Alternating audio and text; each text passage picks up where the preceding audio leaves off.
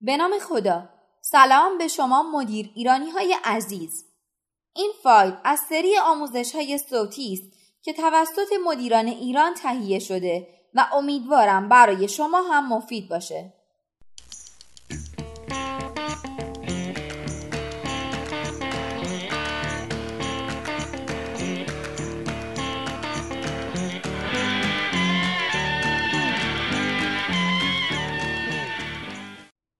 استاد مهربان و رویکرد سیستمی استاد مهربان و رویکرد سیستمی داستانی واقعی است که نمونه های دیگر آن را در جاهای دیگر هم می توان به وفور مشاهده کرد.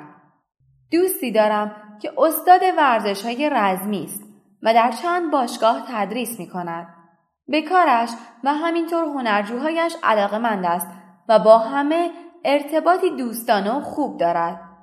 به تازگی باشگاهی هم برای خودش راه انداخته است و چه از این بهتر که استاد باشی و باشگاه خودت را هم داشته باشی.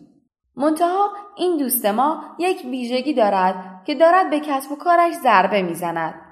اهل حساب و کتاب نیست و با همه فقط دوست است. نمی‌گویم دوست بودن با همه چیز خوبی نیست. نه، این خوب نیست که دوستی مانع کسب و کار شود. استاد فقط به دیوارهای باشگاهش کاغذی چسبانده است که لطفا شهریه هایتان را اول هر ماه پرداخت کنید و برای گرفتن شهریه ها هیچ سیستمی طراحی نکرده است. منشی باشگاه نیمه وقت می آید. در نتیجه خودش باید پشت دخل بنشیند و از طرف دیگر رابطه دوستان و شعن استادی هم اجازه نمی دهد که حرفی از شهریه ها بزند. مشکل وقتی بیشتر خودش را نشان داد که قبضها و اجاره محل بیشتر از درآمد باشگاه شد و استاد مجبور شد از پولی که به خاطر تدریسش در باشگاه های دیگر دریافت می کند اینها را بپردازد. بازرس آمد باشگاه را دید و گفت باید شهریه ها را بیشتر کنید و از سی و پنج هزار تومان بشود پنجاه هزار تومان. باز هم استاد دلش نیامد که این کار را بکند و گفت شاید بعضی ها نداشته باشند که این هزینه را بپردازند. به استاد گفتم که اگر همین روند را ادامه دهید برای خودتان که هیچ برای شاگردانتان هم بد می شود.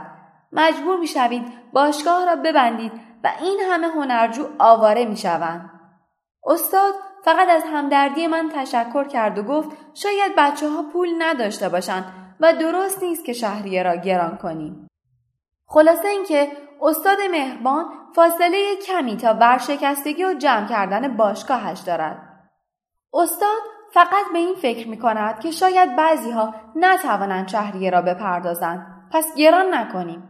ولی به این موضوعات فکر نمی کند که این شهریه برای خیلی های دیگر اصلا زیاد نیست و می توان اعلام کرد که هر کسی ندارد کمتر بپردازد.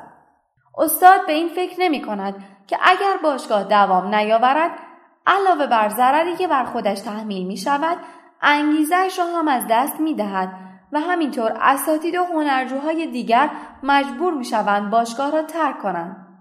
بیشتر که فکر کردم دیدم این مشکل در خیلی از کسب و کارهای دیگر هم دیده می شود.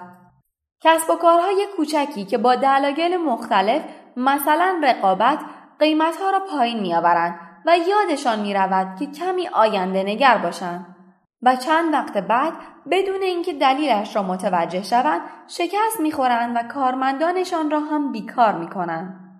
باید در هر مسئله ای با رویکرد سیستمی بنگریم. همیشه قیمت بالا بد نیست. همیشه سود بالای بانکی خوب نیست. ساختن سطحهای فراوان شاید بعدا باعث خشکسالی شود.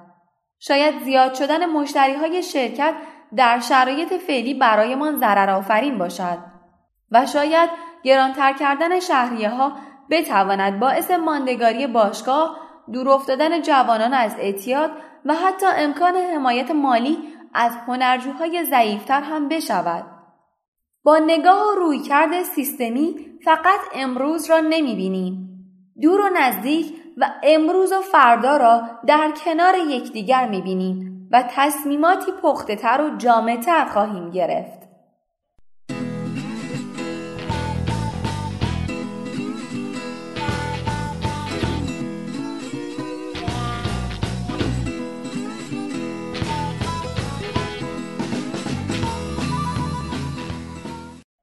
امیدوارم از شنیدن این مطلب لذت برده باشین.